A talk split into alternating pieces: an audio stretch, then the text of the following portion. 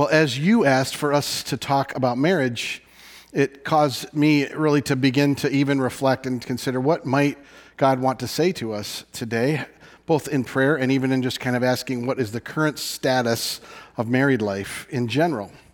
As I began to research and reflect, uh, multiple news sources have highlighted this, but one of the pieces in the midst of COVID that we have is now we have enough months to compare. What was it like a year ago to now? So, in that comparison, if we look from March to June, divorces went up over 30% from year to year. Powerfully and profoundly, marriages had difficulty in the midst of it. They found the greatest spike was about 15 to 30 days after COVID hit, when what they call is the disillusionment phase, when all of those pressures began to kind of move in on life at home. And we understand that. I mean, the couples reported all sorts of stresses stresses from work, working at home, uh, financial pressure, pressure of all being together, pressure of homeschooling and managing children in the home, pressures from each other, or one having a mental health issue that even got exacerbated, to all sorts of other stress. Everything got difficult in the pressure cooker, and we all know it continues, by the way. And in case you don't know it, I kind of want to be clear we need to remind ourselves of this every day I have conversations with people, and it goes somewhat like this Man, I am so much more tired than I normally am. And I, I can't really tell you why. And it's like, listen, we're all in a major crisis and pandemic with all sorts of other implications to life that are all sorts of pressures, all sorts of uncertainty in the midst of a growing, intense, hostile climate towards each other like we've never seen. Does it follow that it would be difficult? It does. And the way we say it's not is, well, I know other people have it worse. And yes, they do that doesn't make yours easier. So I kind of want to remind us life's difficult right now. It's tiring, it's taxing, and the research plays that out. In fact, in case you don't know, the marriage decline is everywhere in the states. They looked even in the Bible Belt, it's the worst place. Actually, Alabama and Arkansas were the two worst states affected, which are two of the most, we'd say, religious. So that's not telling us that our faith doesn't matter, it means that we're missing something. And then, in case you don't know, young marriages are the most at risk. From zero to five years, newlywed to five, the, the statistics doubled of divorce during this time, meaning if it was around 10%, it was around 20 of those. So basically, all this early married life that hasn't built things struggles even more. Now, well, you're welcome. I thought I'd excite you and enthuse you for this. I, I think where I want to start with, though, is it's hard right now. And let's be honest about that. It's difficult. And I want to say it to those of you again. Maybe you're a young adult, maybe you're a teenager, maybe you're single in this phase of life and haven't been married. Maybe you're even hoping to be or finding peace not being. This is not a message intended to go, well, if you're not married, then, because we know in our singleness, God makes us whole we also know that there's some unique things with marriage and that's my hope today is that we will discover something larger about the image of marriage and what it means that might heighten our enthusiasm excitement and even kind of wonder and then I also want us to address what we can do in the midst of struggle. Those are my two hopes in our time together. And with that in mind, we're going to take just one simple interaction that Jesus has while he walks the earth. This is in the Gospel of Matthew. It's one of four accounts of Jesus' life and death and resurrection. But I want to be clear about this and kind of set up what's going on in the midst of this interaction. And interestingly, these religious leaders come to him, which is a common interaction in religious communities. Leaders ask other leaders questions about faith to draw out their teaching and understanding. These leaders come and they ask Jesus this question Hey, can a man divorce his wife for any and every reason? Now, I want to give you context so you understand why Jesus is even answering in this and why they're asking. Most of us don't think about this, but basically, if we go back to the Jewish laws, to what we call the Old Testament, the Hebrew Bible, Leviticus, there's a law where Moses says a man may give his wife a certificate of divorce if she does a detestable act. Now, it doesn't define what that is. And in case you don't know, in the ancient world, men were the ones that could divorce, women couldn't. So they're asking a question Hey, Jesus, what do you think the reason in the past is that someone gets to get out of this deal? What's the opt out factor and how does it happen? And in that time, rabbis argued about it. Many of them this is horrible, so I'm not saying this is a good thing. Many of them thought a detestable lack was anything the husband didn't like. She burnt the toast. She made food he didn't like. She, she didn't look the way she used to. I mean, can, all the things we would just about cringe and die over, many of them thought if he doesn't like anything, he can say it's over. So, Jesus, they're asking this question what's the out? And particularly, don't, don't forget, it's also kind of assaulting the woman in the relationship because she has no say. I want you to hear how he responds because how he responds is how I want us to first think about this. He doesn't respond even answering it, he responds with the very design of it. And this is what he says Haven't you read, meaning go back to the scriptures, that God in the beginning made them male and female? He said, For this reason, a man will leave his father and mother and be united with his wife, and the two will become one flesh. So they are no longer two, but one flesh. Therefore, this is the words of Jesus, which, by the way, if you've ever been to a Christian wedding, you'll always hear this in I pronounce you husband and wife. You may kiss your bride. Therefore, what God has joined together, let no one separate. Jesus' answer when he's saying how and what are the reasons we can get out of it are whoa, whoa, whoa, whoa. I want to go back to how God designed this. And in case you don't know, Jesus is citing two different passages in Genesis. There are two stories of the beginning of time. Genesis 1 tells it kind of through functions and what happens, Genesis 2 tells it very specific to humanity. And I wanted us to get this because it's a place we begin with the uniqueness of marriage. So he says, in the beginning, he made them male and female. Now, the whole passage says God said, Let us make them in our image, male and female. In other words, the fullness of God is found in the fullness of humanity, not simply in being a male, it's in maleness and female. It's all there. God gives the fullness of who He is through this. But what I want you to understand, we call this a binary. It means there's a connection between these two. And the reason I want you to understand it is that's the entire creation narrative in Genesis 1. In fact, the way it begins is God created the heavens and the earth these two unique things come together to bring something unbelievably wondrous. That's what he's saying in this. It's a binary, it means they're related. He also says he made the sun to govern the day and the moon to govern the night. These two come together for something unique and wonderful. He made the sea and the land, and they come together to make something wonderful. And then he culminates with man and woman. Now, the reason I want you to see this is everything God makes in creation is to point to who He is. So I want you to just consider this for a minute.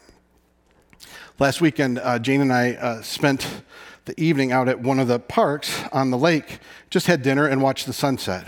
And it was fascinating to watch because I remember thinking about this. Have you ever been in a place? We are in a place where sea and water, sea and land meet. Do you ever have that where you just hear the waves crashing into the land and you think, there's something transcendent right here. There's something I sense that I don't feel in other places. Like when sea and water meet, when we realize this is what covers the earth, and when they meet, there's something where you kind of go, I feel God in this. It points to who He is. At the same time, we're watching the sunset, and as we're watching the sunset brilliantly and brightly, we look over here and we can see the moon, and it's like we see these two at the same time. You almost like I can't describe it other than there's wonder. Like you're getting the picture of wonder from this. And by the way, heaven and earth, you know what the prayer Jesus taught us to pray is? Your kingdom come, your will be done on earth as it is where? In heaven. It's okay if you don't know, it wasn't a test. But what I want you to get is we pray that heaven would meet earth. I want you to get this picture because the very design of marriage is intended to be incredibly wondrous and what we'd call transcendent. It means something about it is meant to point to God the same way the heavens and the earth, the sun and the moon, the land and the sea, man and woman in marriage, it connects. And there's a complementarity to it, meaning there's something that happens when these two come together to be something beautiful and wonderful. I don't want it, us to just think of it as a contractual life. God is saying in the very design, and that's why Jesus is going back to it. Hey, what's the out I can have? No, no, wait, wait, wait, wait. Let's go back to the way the Father made it.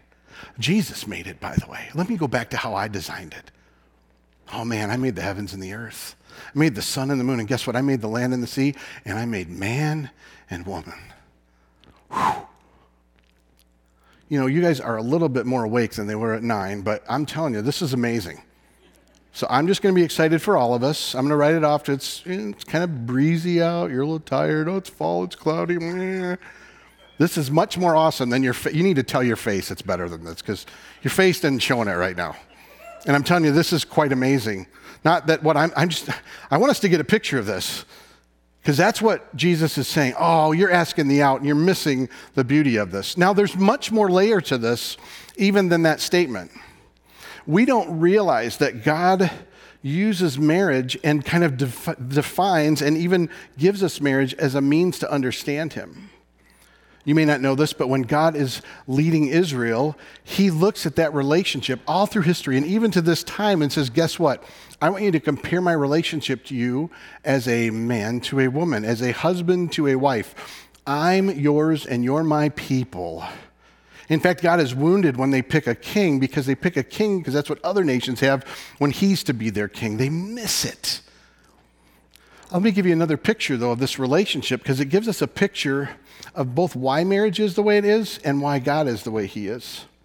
At one point in time, Israel, and this is one of their major struggles, they follow God, but they pick a lot of other gods alongside of Him. They worship the gods of Baal, the gods of this, whatever nation that has. It's all good, it's God. It's not. And He wants this to be clear to one of His prophets, and He says to this poor prophet, God, I'm not going to say this is really nice to the poor guy, but you go marry a woman who has lots of men she's with and then talk to me about that. And this poor guy marries a wife that is unfaithful, is with many other people. And God says, This is exactly how the people are with me. You know why? Because God made us to be His and His alone, separate from all others, and He made marriage the very same way. Do you realize that fidelity in marriage is simply a reflection of how God wants us to be with Him? Come on, that's amazing. That's a bigger, more transcendent view than just, I'm supposed to be faithful. There's some kind of banal reason for this, or there's much bigger pictures than that that God has for us. Jesus and the church, as the early church understood it, was another image to give of husband and wife. It's another picture for us that guess what? Marriage is to be a signpost of how God relates to the people. There's something beautiful about this that we're to understand. And in case you don't know, even as the creation story culminates in this, guess what the end of time culminates in? When we have this wonderful apocalyptic vision of John's, he says that the final day when Jesus returns, well, guess what kind of party it's going to be? You can say it. Guess what kind of party it's going to be? A wedding party. Somebody was thinking a kegger. I'm like, no, no, that's not what it is. I can understand why you'd think that. God uses marriage as his ultimate picture. And in case you don't know it, the issue of the people of God is that we are being prepared to be his. In other words, we're maturing and growing in him. That's the image of preparation for marriage, being ready for one another. By the way, side note, no extra charge. When it says the man leaves his father and mother, united with his wife, the two become one, those are in order Hebraically. They separate from their parents, they engage emotionally with the ones to be their spouse, and when they're married, they then become connected. It's this beautiful image of preparation. Did you not realize all of history we're being prepared to be God's people? Come on, that's amazing. It's transcendent. I hope you're getting kind of a look. Oh, this is bigger than I thought it was. This isn't about just living faithfully. This is God has a signpost for who He is through this wonderful, unique thing He gave us. Jesus gives us the other statement in the other part of Genesis. This is Genesis 2. For this reason, a man will leave his father, be united with his wife, the two will become one. They're no longer two, but one. I love it in Genesis 2. He, he uses different images of all this, gives the picture of the Garden of Eden. And then he basically says that Adam's alone and he takes a rib out of him. It's beautiful. Rib, the word in the Hebrew, means side. And one of the wonderful rabbinic teachings are he didn't take a bone out of his head, lest the woman stand over him and dominate him. He didn't take it out of his foot, lest he dominate her. He took it out of his side because guess what? Husband and wife, they walk in partnership and strength and complementarity. Come on, that's awesome. It's a stupid word for rib, and it means a lot more than that. Isn't that amazing? That is the artistry and the poetry of who God is. And I love it. I always call it kind of the encore of creation because God makes all of this stuff. And you know what a great concert is, right? Concert is you play great music, you save the best for last. And then when you think it's all over, the band comes back and does an encore. So God finishes with bone of my bone and flesh of my flesh. Adam's excited that he has Eve. Whoa. He's basically saying, How you doing? That's what the Hebrew meant to say. And then God brings an encore. For this reason, a man will leave his father and mother, be united with his wife, the two will become one. They're no longer two, but ehad, one. Now, I want us to see this because it's another image of what marriage can be, of the wonder of what God designed it to be. One, this word ehad means a complex unity. It doesn't mean just the number one, it means oneness, something unique. Another place this is used is a centering verse for the Jewish culture, which is Hear, O Israel, the Lord your God, the Lord is one, ehad. The reason I cite that is we know God is Father, Son, and Holy Spirit, one God, three distinct persons, oneness, one God. Now, let me just pause for a minute and give you a very simple understanding of how God operates. God the Father is focused on the exaltation of God the Son. God the Son is focused on the exaltation of God the Father. It just means they are they're looking out for the other. And the Holy Spirit exalts the Father and the Son. Within the Godhead, there is what we call other centeredness. What do you think healthy married life should look like? Other centeredness. What does the Christian life look like? Other centeredness. It's saying, I long for and care about what's best for you. That's what we get to discover in marriage. I don't know if you know this, but every application in the New Testament, every time Paul's telling the church, this is how you're to live, guess what the first grouping he gives? Go ahead and guess. It's going to be really hard to figure out. I've been talking about it the whole time. Go ahead. What do you think it is? You're scared to say marriage. It's just marriage, okay? Geez, not that difficult. It's an obvious question. Come on. It's always marriage. Not because it's better than, because it's the concentric circle with which life begins. Who would know you most? Who would be most unique in your life? How could this be different? It's marriage. Then it moves out to family, to work, to life from there. I, I want you just to get a picture that marriage itself is something beautiful. And somehow we've lowered it to something much less than. And so the first thing I want you to understand from kind of a visioning side is marriage was made to display the wonder of God. Now, make no mistake, we can sell it short and not model it or not live it well, but the power is there and the mystery is there. If you and I, as people who follow Jesus, can learn to live in a way that is other centered and loving and growing in oneness, we will be exemplars and pictures of who He is. It's funny, my, my own parents, and they had lots of struggles and things in their own married life, but my dad, uh, was a one who loved thinking and hated emotion. His hero was Spock because he was all about logic, and emotion was this kind of lower thing that, that Earthlings did because he was a Vulcan. I know you don't care, but it's true. My mother would be Brené Brown uh, living right now. She thinks everything's emotion, and she thinks thinking. I am exaggerating, but my mom didn't have any use for that. Now, what do you think when two people come together that differently? That's like. I watched both of them in all that brokenness change and be transformed in the midst of it. That's what God intends. The sun and the moon are not the same. The land and the sea are not the same. The heavens and the earth are not the same. When they come together, there's something more powerful and transcendent, and that's what marriage is intended to be. And I don't want us to settle for something less. I want us to get the display and the wonder of God. And that's where Jesus goes when he's asked about what's the, what's the exit strategy. Oh, no, no, no. I think you lost what the vision of it can be. And there will be some here today that need to simply pray that God would refresh vision. And you might hear a higher calling in this.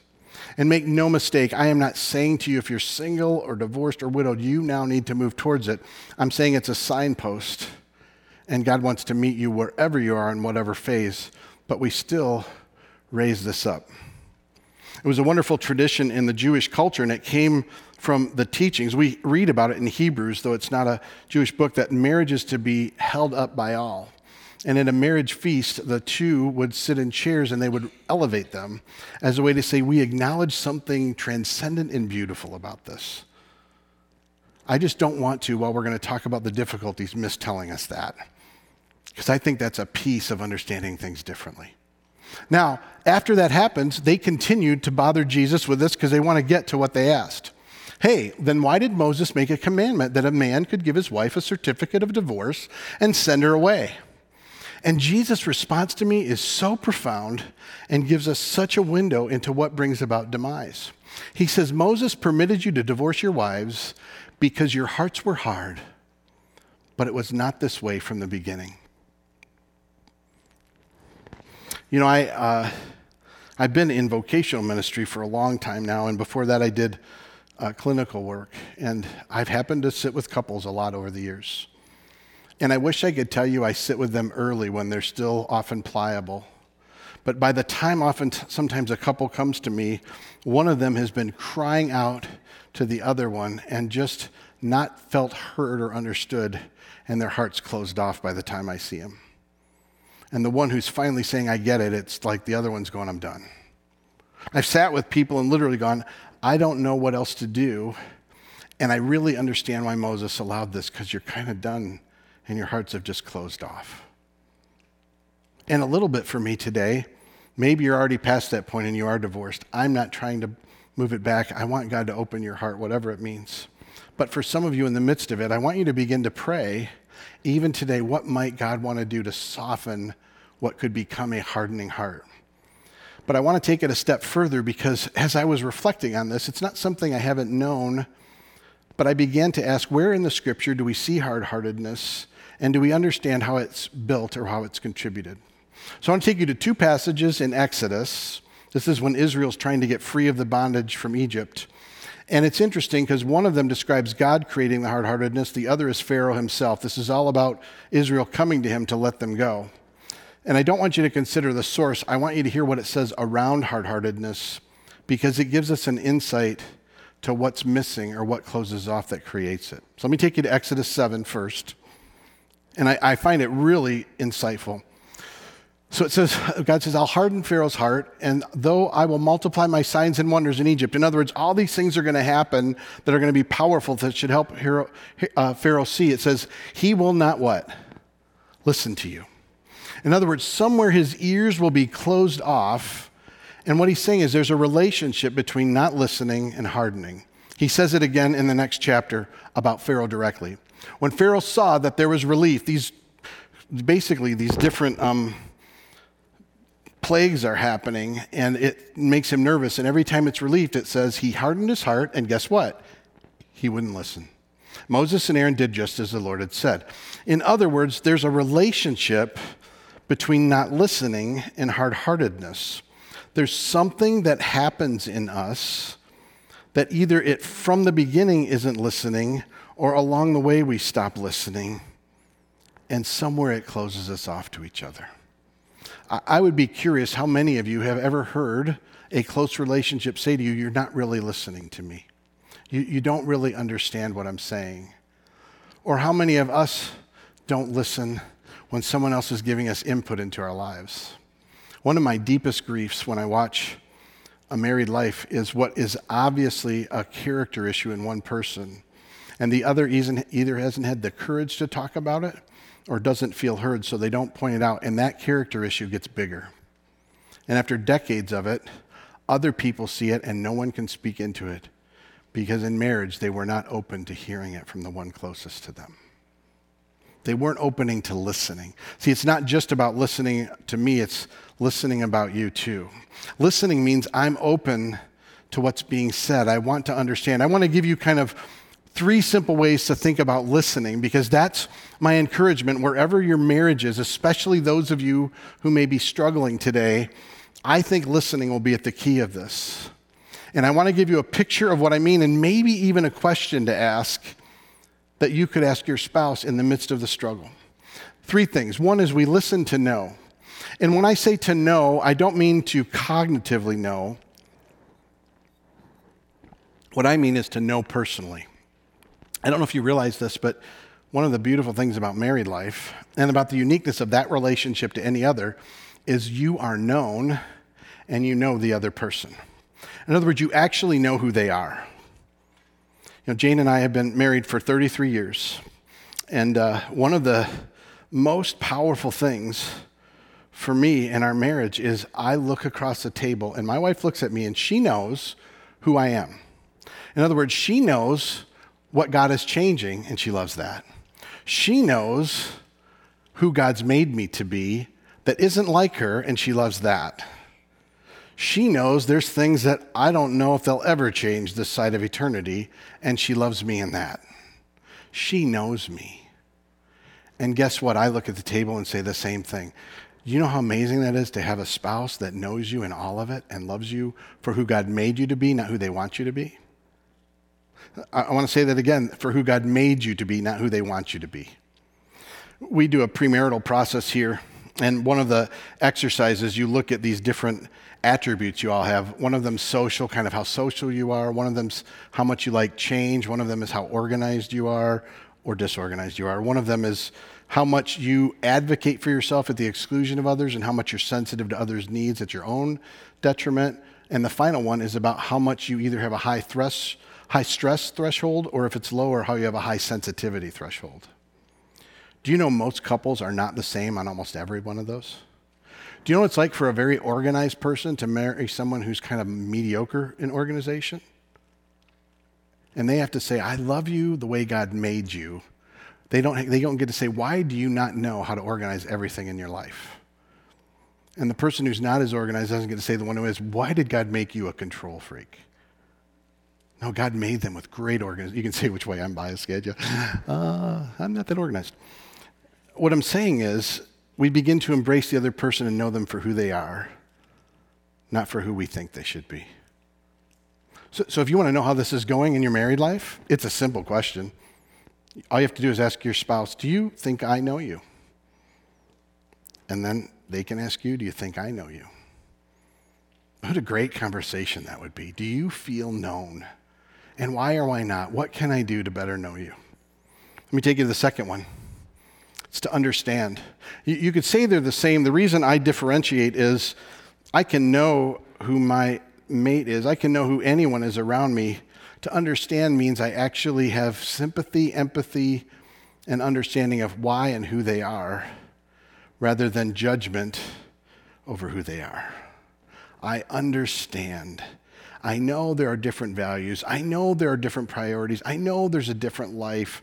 I'm not saying it's all different, but to understand means I really get why that matters to you and what matters to you. I understand you.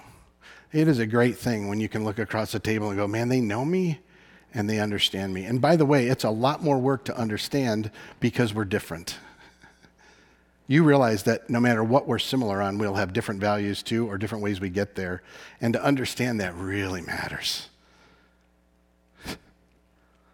Our marriage is like. That's why I love the picture of the, the sea and the land, the sun and the moon, the heavens and the earth, because they're different things that come together but they work in such amazing complementarity.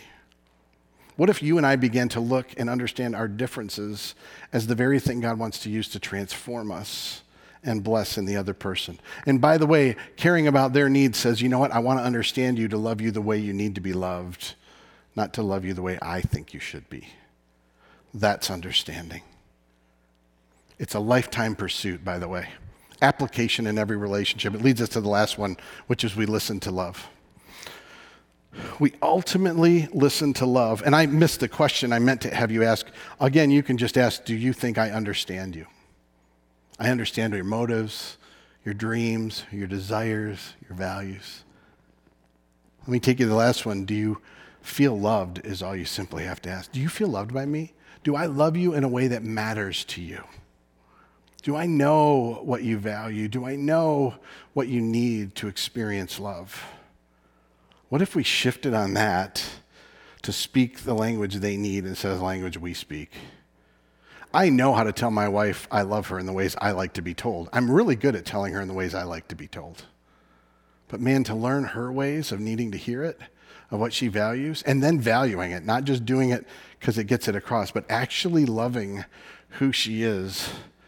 By the way, that's who Jesus is. That's how we love in the church. And you know that we actually love our enemies? Let, let me just say it this way if we can't get this right in the closest, most caring relationship, how do we get it right in the relationships out a rung or two, and even to the ones that are enemies? Oh my goodness, what makes the church unique? Because we love people that are, are hateful and different, difficult for us. man, we got to get this right, building the right foundation. That's how it moves out. And we wonder why we have such difficulty when we can't get this right. Wow. Can you see what God might want to do in us to change us? I, I want to close with something, but I do want to give you one simple application that's a, a, future event we have because we think it'll be helpful. We actually have a marriage night on October 10. It is a virtual event given what we're living in. If you go to allshores.org, on our first page, you go down our homepage, uh, it will say marriage night. You can click on it, you'll find the sign up for it. It's 30 bucks for a couple. And then basically, if you want to invite other people to join you, you can have other couples there. If you're fearful of how that will go, the two of you alone, invite some other couples. Kind of have them to help it. Kidding. But it can be very helpful to you that way. And let me just say this, because I know that when we bring these pieces up, all this change can be hard. Even having this conversation, if you go, I don't know how it would go if I said to my, my wife, you know what, do you think I know you? Do you think I understand you? Do you feel loved by me? Maybe you're on that conversation, I'm not sure we know how to have. You know what? Sometimes you need a counselor to help with it. Ralph Bainham, our pastor emeritus and counseling pastor, we offer it here. No charge to you. Ralph is wonderful at this piece. We'd go call our office. Let us help you that way. And you know what? We have lots of counselors that we connect with in town and find ways for people that have no resource or money to find ways to get in there. Don't let finance stop you. And we want you to find the best person to help you, but we have all sorts of Christian counselors we're connected to. We can help you with that. Contact our office. Don't do it alone if you can't. But I want to take you to this final thought before I pray over you. And it was something that happened to me yesterday. It was very weird, but it was very meaningful. So, m- many of you know we asked you to start praying with us for 40 days leading up to the election. So, we started on Friday, and we've been sending out just a verse each day that's kind of a personal revival. Lord, let me long for you. Let me long for your word. Let me long for your presence. I think today's was about self examination. Search my heart. So yesterday, I am uh, I am working on my garage uh, because we've had this huge inside project. And do you ever do that? We throw everything in one other area. So now it's like I need to clean up my mess that I made for the inside project. So I'm working on my garage, and uh, I have this old workbench that was my grandpa's, and uh, he was good with tools. I look at it and go, I found something. I'm like, I don't even know what this tool is, but um, so I'm looking at it, and it feels like a very manly thing I'm doing. I'm out there getting the workbench going and organizing my tools and all sorts of other things. At the same time, I'm considering this God, you need to, we need you to move. I'm praying this. And I decided to go back while I was doing this and listen to an old worship album. I don't know that many of you would even know this, but there was a, a revival in Brownsville. I think it was in the late 90s in, in Florida and uh, all this worship music grew out of it. And I remember really enjoying it at the time. I thought, you know, I'm just going to listen. I remember this was significant. So I started listening, and about the third song in, this wave of emotion comes over me. My mom would be so proud. And uh, so I'm sitting here with these tools, crying, thinking this is the weirdest thing I've ever had in my life. I don't know what to do with all this. And I'm so glad my neighbor didn't come in to borrow anything because I'm thinking, gonna, I'm going to turn around and be the crying man his, with his tools looking like, what is wrong with you, dude? But well, here's what I'm going to tell you happened. I had such a profound experience of the Holy Spirit in that moment that it was like just a taste. It wasn't that everything shifted, but there was a sense of thinking and seeing who Jesus is and the holiness of him and the wonder of him that everything else just kind of fell away. And in that moment, I, all I could think about were all the relationships and all the things that are broken right now and all the things that are broken in our nation right now. And I know it sounds trite sometimes to go, Jesus is the answer, but it wasn't like that. It was when we really experience him and know him, everything else just doesn't matter the same. And so I started thinking about people after this that, man, your heart has been closed for a long time in your marriage and you don't know where it's going to go. And I go, you know, the beautiful thing, it's not just up to you. You need God to move. I think about those of us who go, man, my spouse has never been open to hearing this, and you can't change that. But man, you can ask God to move. I think about those of us who are broken and go, listen, I'm living after divorce where it's such a mess, even mentioning it hurts. Man, God wants to meet you in that. I am widowed and I'm looking to eternity because, man, what I have now will never come back. I miss him, her, you know, whatever. It's an ache. I go, Jesus just wants to meet you in it. So my sense was, I just want to pray for you. But I'm praying, believing the Holy Spirit wants to pour into you something fresh. And I don't say it tritely or simplistically, I can't manufacture it.